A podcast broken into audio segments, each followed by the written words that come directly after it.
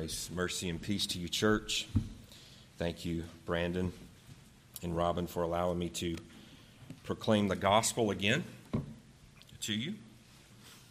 I really enjoy when the Lord works uh, in His church in a way that you don't expect. The Bible study ended this morning, really, uh, saying a lot that I'm going to say in the sermon. So if you were here, uh, this will be a, a repeat. Um, so it's really good. It's a kind providence of God that lets me know that He's meeting His people and He's with a man who is in weakness and fear and trembling. So thank you, Lord, for that. Um, if you would pray with me, and then we'll get started.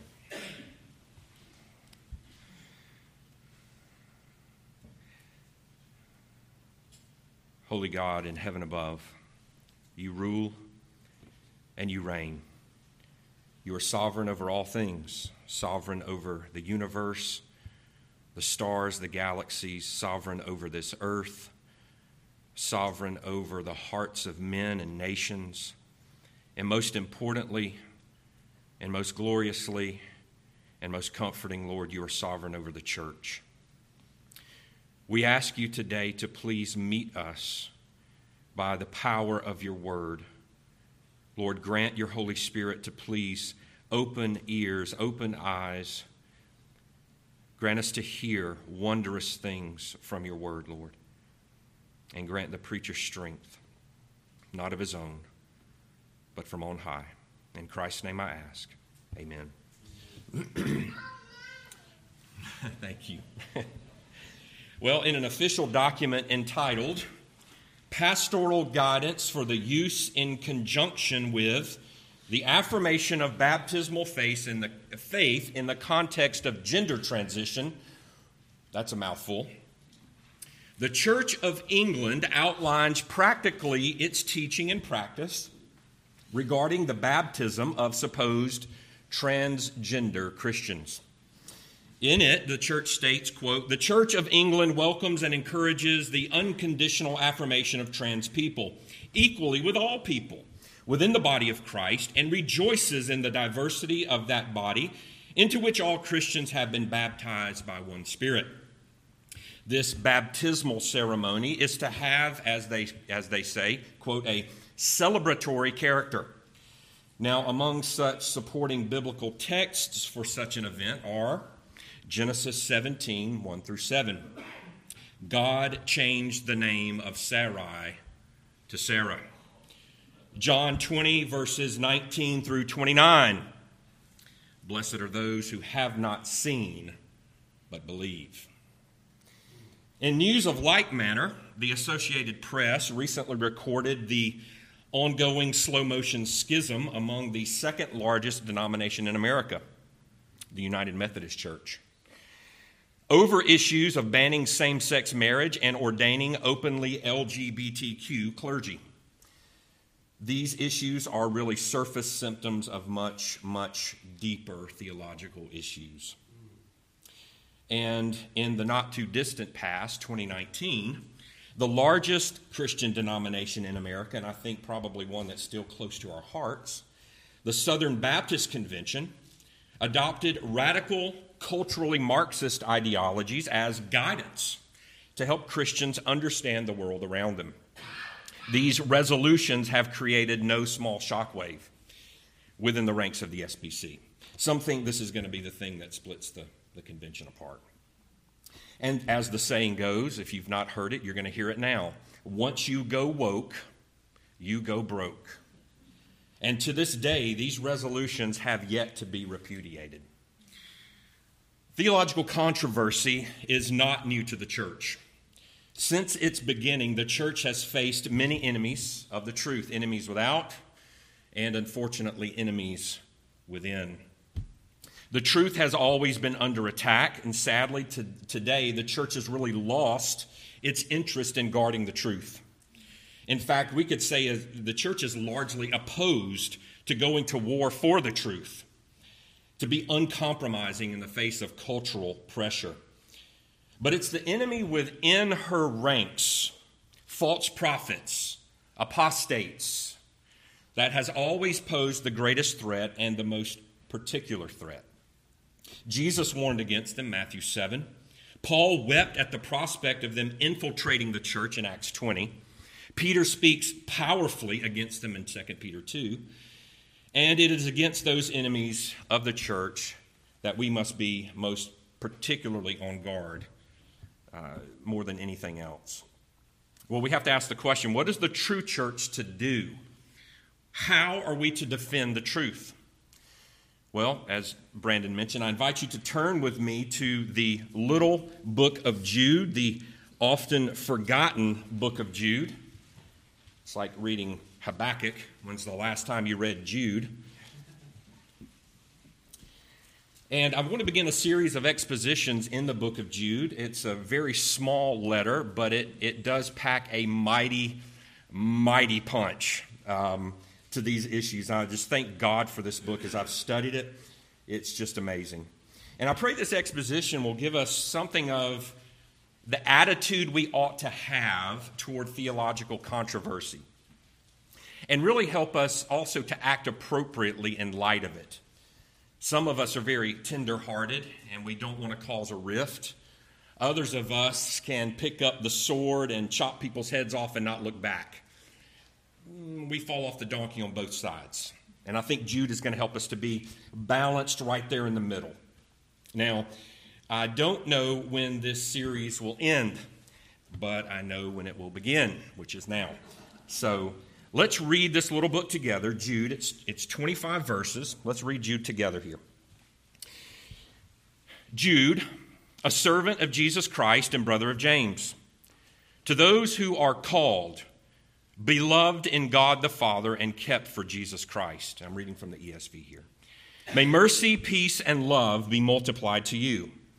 Beloved, although I was very eager to write to you about our common salvation, I found it necessary to write, appealing to you to contend for the faith that was once for all delivered to the saints. For certain people have crept in unnoticed, who long ago were designated for this condemnation. Ungodly people who pervert the grace of our God into sensuality and deny our only Master and Lord, Jesus Christ. Now, I want to remind you, although you once fully knew it, that Jesus, who saved a people out of the land of Egypt, afterward destroyed those who did not believe. And the angels, who did not stay within their own position of authority, but left their proper dwelling, he has kept in eternal chains under gloomy darkness until the judgment of the great day. Just as Sodom and Gomorrah and the surrounding cities, which likewise indulged in sexual immorality and pursued unnatural desire, serve as an example by undergoing a punishment of eternal fire. Yet, in like manner, these people also, relying on their dreams, defile the flesh, reject authority, and blaspheme the glorious ones. But when the archangel Michael, contending with the devil, was disputing about the body of Moses, he did not presume to pronounce a blasphemous judgment, but said, The Lord rebuke you. But these people blaspheme all that they do not understand, and they are destroyed by all that they, like unreasoning animals, understand instinctively. Woe to them! For they walked in the way of Cain and abandoned themselves for the sake of gain to Balaam's error and perished in Korah's rebellion. These are hidden reefs at your love feasts. As they feast with you without fear, shepherds feeding themselves, waterless clouds, swept along by winds, fruitless trees in late autumn, twice dead, uprooted, wild waves of the sea casting up the foam of their own shame wandering stars for whom the gloom of utter darkness has been reserved forever. It was also about these that Enoch, the seventh from Adam, prophesied, saying, Behold, the Lord comes with ten thousands of his holy ones to execute judgment on all and to convict all the ungodly of all their deeds of ungodliness that they have committed in such an ungodly way, and of all the harsh things that ungodly sinners have spoken against him. These are grumblers, malcontents, following their own sinful desires. They are loud mouthed boasters, showing favoritism to gain advantage. But you must remember, beloved, the predictions of the apostles of our Lord Jesus Christ. They said to you, In the last time there will be scoffers, following their own ungodly passions. It is these who cause divisions, worldly people, devoid of the Spirit. But you, beloved, building yourself up in your most holy faith and praying in the Holy Spirit, keep yourselves in the love of God waiting for the mercy of our Lord Jesus Christ that leads to eternal life, and have mercy on those who doubt. Save others by snatching them out of the fire. To others, show mercy with fear, hating even the garments stained by the flesh. Now, to him who is able to keep you from stumbling and to present you blameless before the presence of his glory with great joy to the only God our Savior, through Jesus Christ our Lord, be glory, majesty, dominion, and authority before all time and now and forever. Amen. Amen. Well, I should end the sermon there. Well, Jude is the next to last and often overshadowed book by this big book of Revelation. Everybody wants to figure that one out. It's a book fit for our time, however. Its truth is suitable for all time. And if you read the commentators on this book, every one of them say the same thing. This book was written for my time. John Calvin says that of this book. I find that interesting. It's a, it's a, it's a book suitable for our time because the truth is under attack. We see that in the news, we see that around us. And Jude is a, a general or Catholic, lower C, Catholic, lowercase c uh, epistle written for the early church and written for us. The entire letter, as we just read, is only 25 verses. And it's written to appeal to us, to the church, to contend for the faith. But don't let the smallness of what we just read make you disregard the great theology in there. Jude actually has a very high Christology the way he understands Jesus, even in this early time, is very, very significant. In this little letter, he uses four titles to describe Jesus. He calls him Christos, Christ. He calls him Kurios, Lord. He calls him Soter, or Savior. And kind of most significantly for our purposes this morning, he calls him Despotes, Master.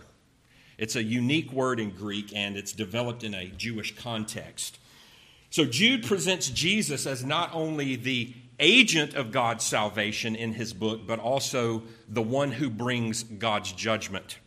And that is a welcome thing amid rampant apostasy. Who will, who will we turn to when things are falling apart? Now, as Jude writes, he assumes that the readers have a deep knowledge of the Old Testament. The lion's share of this book, 60% uh, of it really, is the middle section, verses 4 through 19. In this section, he explains several Old Testament types, as we just read, of false teachers. And he does that to establish the danger that the church lives under. Some have said that Jude never really mentions their heresy. I don't agree with that. If you look in verse 4, he designates these people as ungodly people who pervert the grace of our God into sensuality and deny our only master and Lord, Jesus Christ. These were, as we could put it, antinomians, ones who were trying to get out from under or away from or against the law. They were licentious men, they thought they were above the moral law.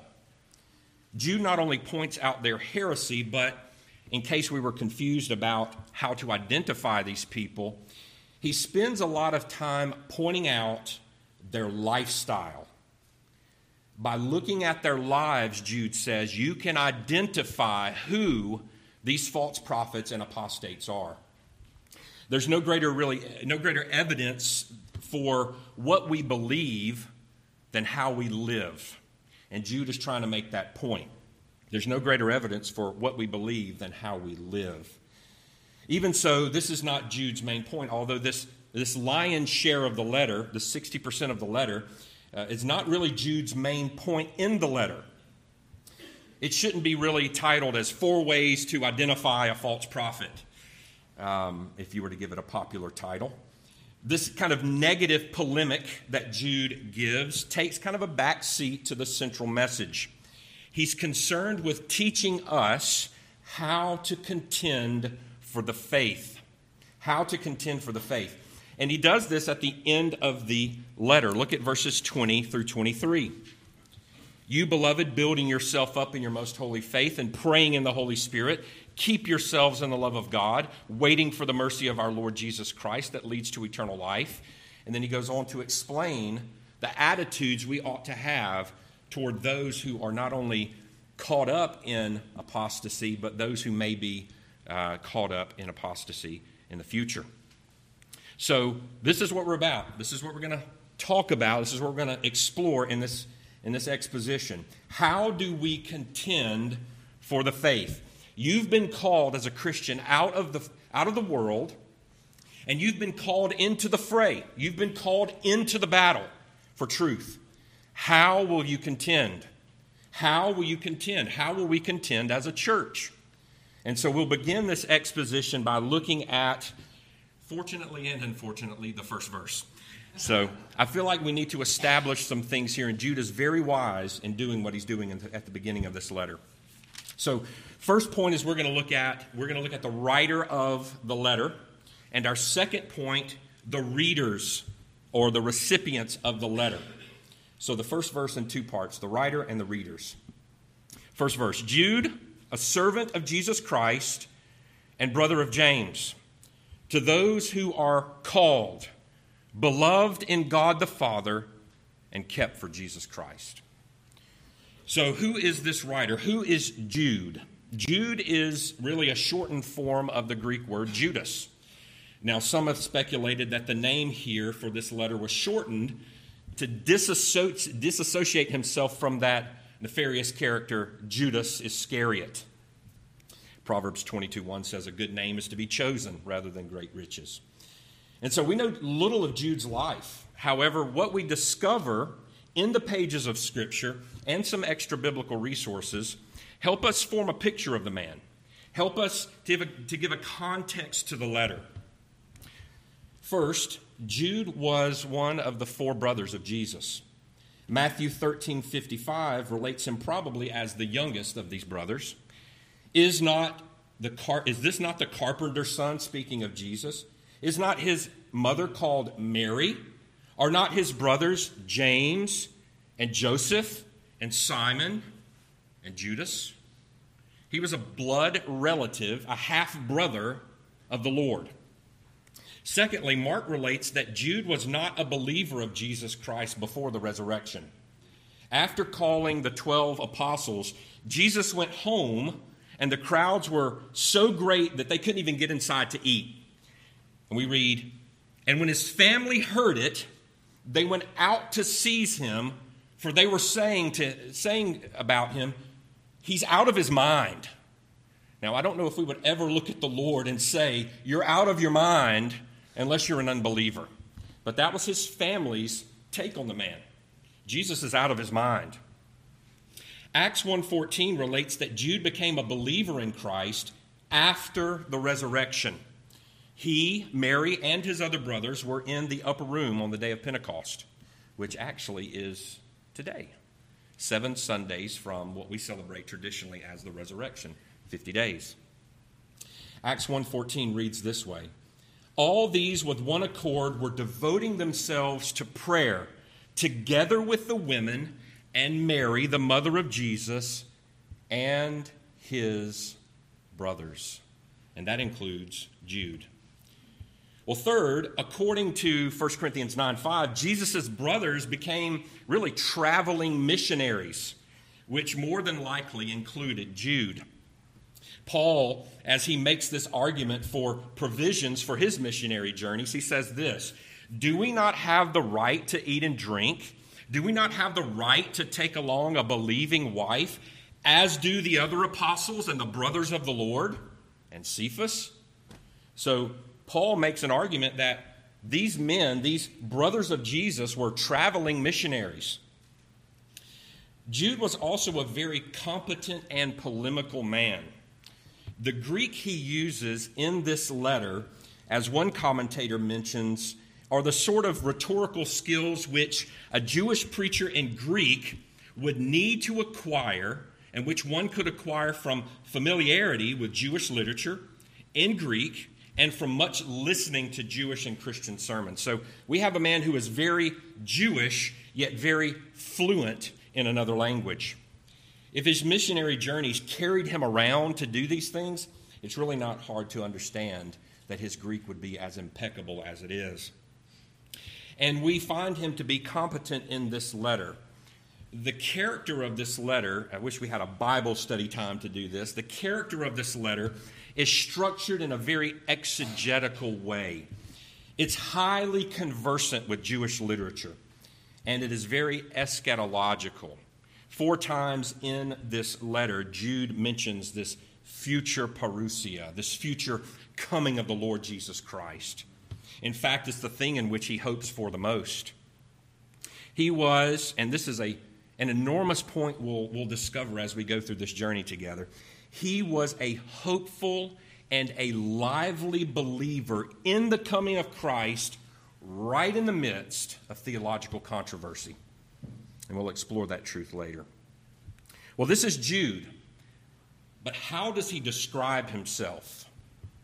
The first thing he says is servant of Jesus Christ. Servant of Jesus Christ. Now, I want you to take a sharpie and write the word slave over that word. Slave. Having this close family relation to the Lord, one would expect him to describe himself as the brother of Jesus. How much more clout could you build by saying, Jesus is my half brother. Don't mess with me. Okay? Jude presents a powerful picture of the transforming nature of the gospel. He describes himself in a gripping, yet in a very humbling way. He describes himself as a slave of Jesus Christ. Slave. That word is a cultural ticking time bomb. Our culture can't bear to hear that word, much less discuss it. Discuss it. But in our text, it is an exact word. There's no ambiguity as to what it means. Now, the word means simply this a person which renders service to another not as a matter of choice or whether or not he likes it, because the one is subject as a slave to the will of his owner. The term means total dependence on another. In fact, as a believer in the New Testament, it is one of the most prevailing descriptions of a Christian in the New Testament. 124 times you and I are described as slaves, slaves of the Lord Jesus Christ. Unfortunately, this word has been hidden in evangelical theology. And this actually dates all the way back to the King James translation. This word was changed in the authorized version to soften it, I think. It was changed to the word servant. And some of you are reading the NASB, I believe it says bond servant. My own translation, the ESV, says servant of Jesus Christ. But servants aren't bought with a price, slaves are. Servants aren't property, slaves are. Servants aren't owned, slaves are. Servants have rights, slaves are wholly at the disposal of another. We could say it like this slaves are living tools, living sacrifices, we could say. Now, if that rubs you the wrong way, Christian slavery this identification of who we are, who Jude is as a believer, goes much deeper. It goes to the internal. The Christian slave is not permitted to think whatever he wants. He's not permitted to desire whatever he wants. He's not permitted to set his own personal goals, to determine his personal future, to desire a personal outcome or to speak his own personal preferences. God forbid if I stand up here and do that. In the language of his heart's prayer, he is taught fundamentally to pray what? Thy will be done. That is the attitude of a Christian slave. The Christian is a slave of externally by way of obedience because he is first a slave internally from the heart. And that is Jude. That's Jude. Right up front, you want to get his business card. He doesn't put his accolades up. He says, slave of Jesus Christ. For Jude, to be a Christian was to be a slave. He had died to his old master, and he was alive to another. Now we have to face this fact all of us are slaves. Every person born is a slave. You're either a slave to sin, and it is your master, or you're a slave to righteousness. Either way, we are all slaves, beloved. One of them will kill us, one of them will save us. And Jude delighted to call himself this. So much so that describing his office and service to the church, his very public identity in writing was the word slave. Put all the PhDs aside, put the years of ministry aside, put the earthly accomplishments aside, boil Jude down, and you get one thing Jude, slave of Jesus Christ. Now, what is equally stark about this designation is that this title to the Greek mind would have been utterly distasteful. In Jude's cultural context, this would have not been the thing you call yourself. There, there may have been nothing more distasteful to the Greek mind than slavery. The Greek was free, he was a free man, and he boasted in that freedom. His personal dignity was tied up in that idea. The Greek had a friendly idea concerning a servant. Servants could hold some sort of dignity in the culture, but a slave with no possibility of evading his master's will, this was a thing scorned. It was a derogatory term and totally excluded from the self reflection of the Greek man in their self reflection, they were to consider that if they were to consider themselves anything, it would not be a slave. They could never imagine themselves as such. Yet here we have Jude, missionary, carrier of the gospel to the Greek speaking world, introducing himself as a slave. Talk about cultural insensitivity. Talk about contextual absent mindedness. You hear that in missions talks. We have to contextualize the gospel to reach the nations. Talk about being tone deaf, yet, here in plain terms, before the church and before his culture, he is self described as a slave. Missions board, a mission board would have a field day with this guy. They wouldn't know where to put him. You have to drop that title, Jude. There's no way you're going to reach the culture by being so upfront. Don't call yourself a slave. Well, he was not tone deaf. He was not tone deaf, and he was not culturally insensitive. Nor was he unaware of the fundamental heart attitude against those he wrote against the apostates. They were those, as he says in verse 4, who deny our master, Jesus Christ, and those who reject authority, verse 8. Jude was, I think we could say, as wise as a serpent. He just didn't have the backbone of one. He was a wise man. This designation of slave by Jude at the outset of, outset of his letter was really a masterful way to introduce himself and to set himself and every Christian, that is you and I, squarely in opposition to the enemies of the truth, Apostates do not deal well with a title such as slave. They reject authority. They deny Christ as their master, only to fulfill their lusts. They reject these responsibilities for the sake of license. Grace, right? We live under grace, and they assume they do.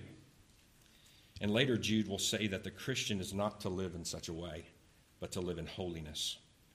So here's Jude, slave of Jesus Christ. But also, he describes himself as the brother of James. Jude designates himself as the brother of James. Now, this is likely the same James who authored the New Testament letter of James. James eventually became an incredibly prominent figure in the early church and the leader of the church in Jerusalem. Now, if you read the martyrdom of James, you know that uh, Eusebius records that the Jews martyred James by taking him to the pinnacle of the temple, throwing him down. He didn't die upon the fall and some picked up uh, bats or clubs and into the job. They bashed him to death. For Jude's purposes, he mentions James as his brother as sort of an appeal to authority. Readers of his letter would have understood who James was without question. It'd be like uh, me grabbing a letter from, I don't know, John MacArthur and reading it to you. Based on that authority, you would probably hear what he had to say. Now, each of these things slave of Christ and brother of James, would have added significant weight to what Jude intended to say to the churches, and I think it should add significant weight to our hearts as we read this epistle. But let us never forget this before we move on. Jude never plays the half brother of Jesus card. He could have, but he did not. Forever recorded in the annals of history he is James' brother, but he is Christ's slave. And that should challenge our own hearts to consider how we describe ourselves. Well, that is the writer of the epistle. Who are the readers or the recipients? We've seen who the man is, who's the audience. Jude is not really addressing a particular church, as many of the other epistles in the New Testament do. Instead, I believe he's speaking to the church universally. This is a very, again, lowercase c Catholic epistle. In this introduction, Jude is concerned with setting the believers' minds upon the facts concerning their life in Christ. Before we go to war, before we stand for the truth, you have to know who you are. You will not stand otherwise. Nothing can rob your strength as a believer in controversy, and it's inevitable, any more than forgetting who we are. Nothing can rob your strength more in controversy than forgetting who you are in Christ. Other apostles knew this. Peter warned the churches against false prophets. His first letter is full of describing who we are, who we are in Christ. We're born again to a living hope, called to be holy, living stones, holy people, those who have obtained faith by the righteousness of our God and Savior Jesus Christ. And Jude does the same. He sets before the believers who they are in Jesus Christ. Now, he's going to appeal to us later to contend for the faith. But he has to set our minds here, first and foremost, on some very important things. The church will face some tough questions. We're going to face tough questions, and we probably have if we've walked with the Lord long enough. We're going to face tough questions about apostates, about false prophets. If you're in Bible study, you'll know what I'm talking about. One such question is something like this Is God sovereign really over all of this? If there's such widespread apostasy, if things seem to be falling apart, is God really in control? And if we're called to contend, if you and I are called to contend for the faith, will we make it through? That may be a bigger question in our mind. Will we make it through? Will we survive the fight? Is our salvation in jeopardy? So Jude calls the church's attention to, I think, three immovable things about who she is and who you are. He calls them beloved, he calls them called, he calls them beloved, and he calls them kept. You can see that in verse 1. The first designation Jude wants to remind us of is the fact that we are called. We are a called people. Now, this term is a technical term, and it relates to the effectual calling of the Holy Spirit in salvation. The Christian is designated as a called one. Now, there are many, we know this as good Calvinists, right? There are many who are called outwardly by the preaching of the gospel. Jesus said as much. Many are called, but few are chosen. Many hear the word, many hear the plea, but it only remains something that passes through the ear and not a thing which settles in the heart. The calling of which Jude speaks is that calling by which the Spirit of God does that work beyond the ear, into the heart, persuading our heart to believe. John 5 25, Jesus says, Truly, truly, I say to you, an hour is coming and is now here when the dead will hear the voice of the Son of God, and those who hear will live. That's the calling Jude is talking about. That's the calling which you answered in regeneration. This, the Christian enjoys this title because of the one who called us. It is God alone who does the calling. John 6:33. It is the Spirit who gives life. Finish the verse. The flesh is what? No help at all. It is the Spirit who gives life. This is a recognition of God's sovereign, monergistic work in bringing a dead soul to life.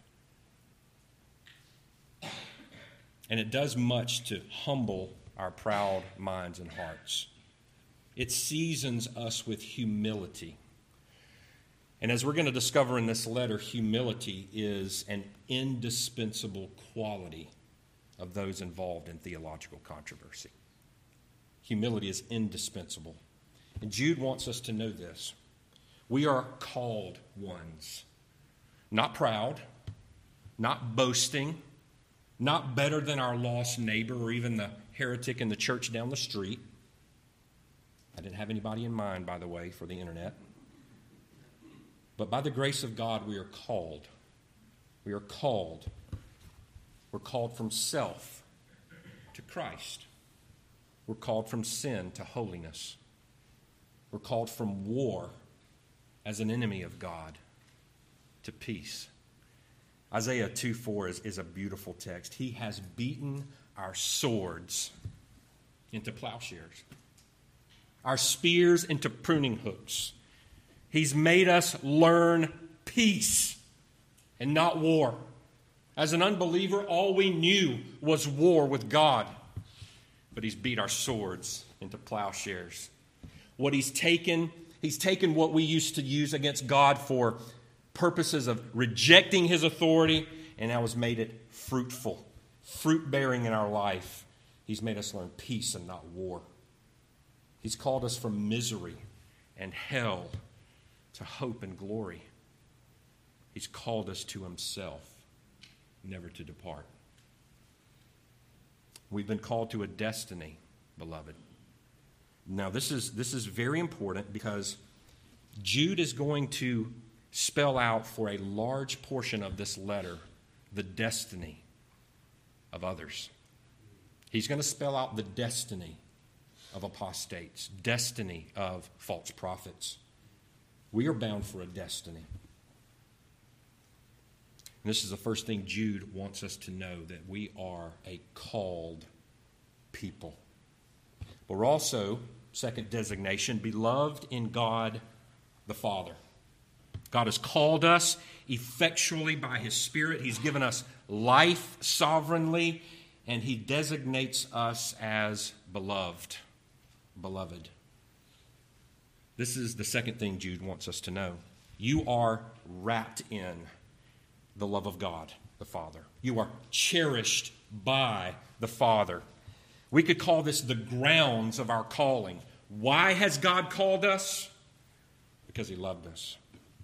Now, being designated as beloved in God the Father, it not only signifies that this is the disposition of God's heart, but this is also the thing that sets Him into action for us.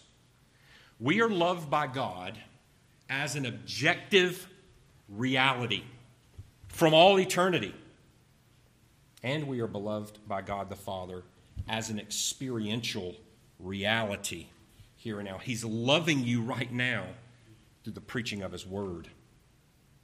You've been loved objectively from all eternity, and you are loved experientially in time here and now. From eternity, He set His love upon us objectively. He loves us from eternity out of His free grace, out of His mere free grace, without anything in us causing Him to make him love us. There's nothing he saw in you to love you. Nothing moves God to love you, not even your terrible state of sin. That is what we deserve, beloved. We deserve misery, but we've received grace. It's what our sin has caused, but He loves us because it pleased Him to love us.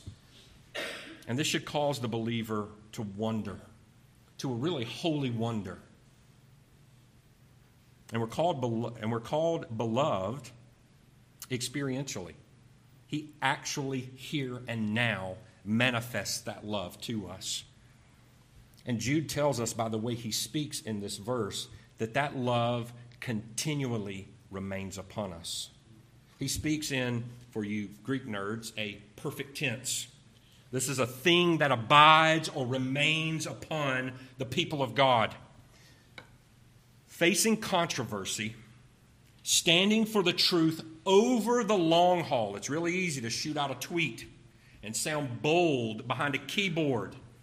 But when it's staring you in the face, when it's your brother or your sister or your family or the friend at the church down the street or the celebrity pastor who's now defunct, facing controversy over the long haul can wear you out. But calling to mind the facts that God's love remains on us keeps us steady.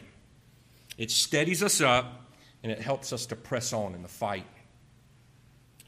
What we may doubt by our experience if we don't feel the love of God, I think can be strengthened by the facts that we call to mind. He has said it, and we must believe it. He loves us. Now, these two things work together in forming and really encouraging the Christian. So, Jude's point here is to set our minds on how God deals with his people. How is God dealing with us, even in difficult times? Pagans expect their gods to do what? Love them one minute and hate them the next and it's all based on your performance. Love you one minute, hate you the next. They are unpredictable gods. But our God is predictable. And for that I say hallelujah. God is not like the pagan gods. For the Christian, and especially I think for the Christian in controversy, because this is where that love seems to be just most manifest, just clearly seen. For the Christian in controversy, God's love is steady. God's love is steady. Nothing can make us love Him more, beloved, than understanding the unchangeableness of His love. Nothing can make us love Him more than understanding the unchangeableness of His love. Do we believe this? Have we felt the effects of the steadiness of the love of God? never leaving you, never forsaking you, always good, always purposing your good. You never get wrath, you always get grace. It's the love of God. Jude later commands the Christian to keep themselves in the love of God. Verse 21. The strongest experiences I think we can have of the reality of the love of God comes from remaining in that love. He loves us objectively. That is an immovable fact. But the way we feel that a lot of times in our Christian life comes from whether or not we're struggling in sin. The strongest experiences of the reality of God's love come from remaining in that love. Now, how we do that will be discovered later. The love God has, and I'm, I'm waiting to get here in this letter for you guys, for me as well. My heart has just been so full of these things. The love God has is a very guarding love, it's a very strengthening love. It cheers you up and it soothes your heart. Those are all things that are enormous in theological controversy. In Acts 15, Paul and Barnabas are going to the Jerusalem council and they're about to enter this just debate of all debates in the church at that time. It was a theological controversy. And it's interesting in verse 3, it says, As they were going, they were spreading joy among the churches. When's the last time you met someone embattled in theological controversy that was spreading joy? If anything, it's a looming black cloud. But there's evidence and there's key things in the text here that will get us to that point. If we can set our hearts right on these things, we can be people of joy in the midst of theological controversy. I encourage you to go read Acts 15 and pay attention to verse 3. Well, we are called, we are beloved in God the Father, and lastly, he designates us kept by, or as some of your translations say, for Jesus Christ. This is the third designation. The word kept here means guarded or preserved. It's a word that speaks of guarding or protecting the state in which the Christian remains and the state in which he continues, and that is a state of grace. Jude is speaking of the Christian's preservation by the Lord Jesus Christ. We are kept, preserved by the Lord Jesus Christ in a state of grace. If you are called, if you are loved by God the Father from all eternity and in time, you are kept. Your faith sustains. This designation could be stated really as the goal of our calling. We've been called to finish the race, we've been called to persevere. And I think we can see this both ways kept by Jesus Christ and kept for Jesus Christ. And I think we can know the difference as English speakers. Generally speaking, Scripture says that we are kept or guarded by the almighty power of God, God the Father particularly. Jesus says in John 10 29, My Father, who has given them to me, is greater than all, and no one is able to snatch them out of the Father's hand. You are kept by the Father. We're also kept or guarded by the Holy Spirit. The good work He begins in us, Philippians 1, what? He will bring to completion. The faith He begins in us, the fear He begins in us, the love He begins in us, He will bring it to completion. This is the good work He begins in us, and He will bring it to completion on the day of Jesus Christ. But especially here, Jude says we are kept for or by Jesus Christ. We're kept by his merit. Think about this. He has entered once for all into the holy places, not by means of the blood of goats and calves, but by the means of his own blood, thus securing an eternal redemption. His merit his life and death secures an eternal redemption.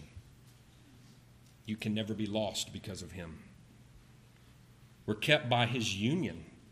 Think about this Hebrews 2 17 and 18. Therefore, he had to be made like his brothers in every respect, so that he might be a merciful and faithful high priest in the service of God, to make propitiation for the sins of the people. For because he himself has suffered when tempted, he is able to help those who are being tempted. That union he has with our nature keeps us. And he's keeping us by his intercession. John 17, 11 and Hebrews 7, 25. Consequently, he is able to save to the uttermost those who draw near to God through him, since he always lives to make intercession for them. And we know the high priestly prayer of Jesus, and it's a beautiful prayer. And the Father answers the Son's prayers. If there's no other prayer the Father answers, it is the Son's prayer. Holy Father, keep them in your name, which you have given me, that they may be one, even as we are one. We are kept by his merit, we are kept by his union with our nature, and we are kept by his intercession. We are kept by Christ. But we're also, lastly, kept for him. You are kept as a pure and spotless bride for the Lord Jesus Christ. Ephesians 5 25 through 27 says as much. And you are kept this despite the mire and muck of the world and despite the weakness of your own heart. He keeps you for himself. You are his and his alone. After all the apostasy is over, after all that is said and done, John records that there is a holy city, a new Jerusalem coming down out of heaven from God, prepared as a bride adorned for her husband. That is you. That is you, church. And Jesus said, Matthew 14, verse 3, If I go and I prepare a place for you, if I go to prepare a place for you, beloved, I will come again and will make and will take you to myself, that where I am, you may be also. That where I am, you may be also. You are kept by him, but you are kept for him. And we're going to celebrate that in just a moment.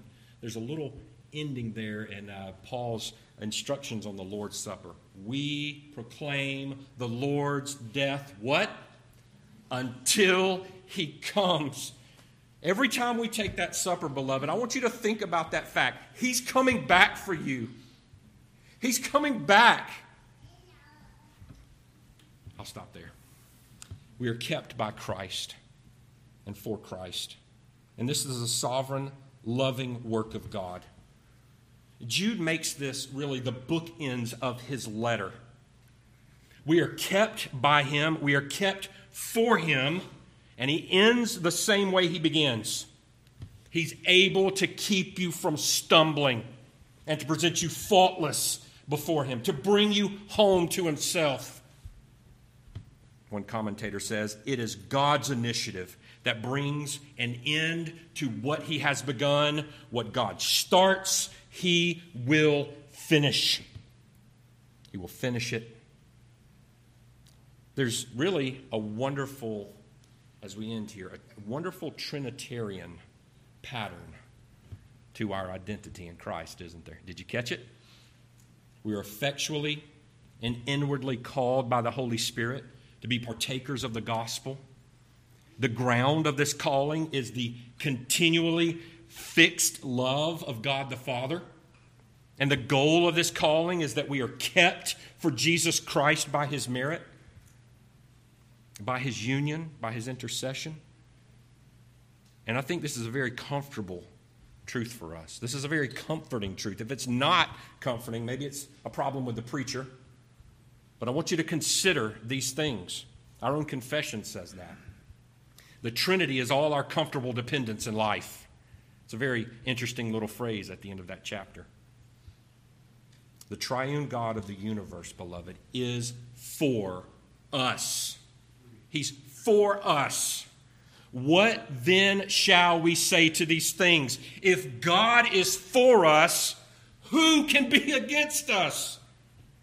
He who did not spare his own son, but gave him up for us all, how will he not also with him graciously give us all things? He is for you, beloved. Is there anything, beloved of God, that will separate you from him? Is there anything? Should we go down the list in Romans 8? Peril, nakedness, sword, famine. Think about this. Will apostasy, the war over the truth, separate you from the love of God? No, it won't. In this war for the truth, if you are His, there are no casualties. War is full of casualties. That's the nature of war. But in the war for the truth, if you are His and you are contending for the truth, there are no casualties. You are called, you are beloved, and you are kept by Jesus Christ. None falls away, none is lost, no one perishes who are His. None, not one. And I think Jude was very, very thoughtful by bringing these things before the church right up front. Each of these things settle the believer's heart. No one can wage a good warfare on an unsure footing. Jude has planted our feet firmly, firmly in the sovereignty of God and the love for the church. Who our God is, who we are, and where we are headed are all truths that help us sustain joy and make us useful. Useful in theological controversy. If we are to wage war for the truth, if we're not to be swept up in the apostasy of our times, we must begin here. We must settle our hearts here. So, dear Christian, who do you think you are? Who do you think you are? This is a vital question, and one we must answer as we begin to contend for the truth. Things may get worse. I pray God they don't. Things may get worse, but we are secure. We can smile at that. We can rejoice at that. We are secure. You are called. You are beloved. You are kept for Christ. This is who you are. And as we'll discover next time, Lord willing, you have everything you need to wage the good warfare. Amen. Let's pray.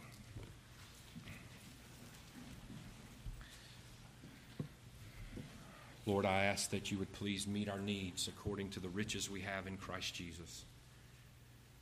Help us to remember who we are, who you are, and our destiny. As we wage the good warfare, let us not forget these things and keep us tender hearted, yet with a backbone of theological steel. In Christ's name I pray. Amen.